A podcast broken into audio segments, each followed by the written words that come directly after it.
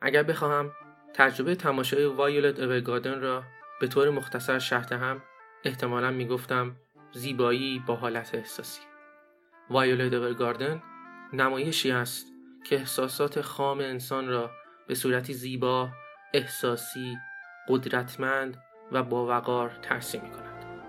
ارتباط دادن چنین احساساتی مثل کاری که وایولت انجام داد دلیلی است که به استدیوی سازنده آن یعنی کیوتو انیمیشن شهرتی داد که سالهاست از آن لذت می‌برند قسمت بعدی پادکست انیمانیا درباره معرفی و نقد و بررسی این انیمه بسیار زیباست. با من همراه باشید.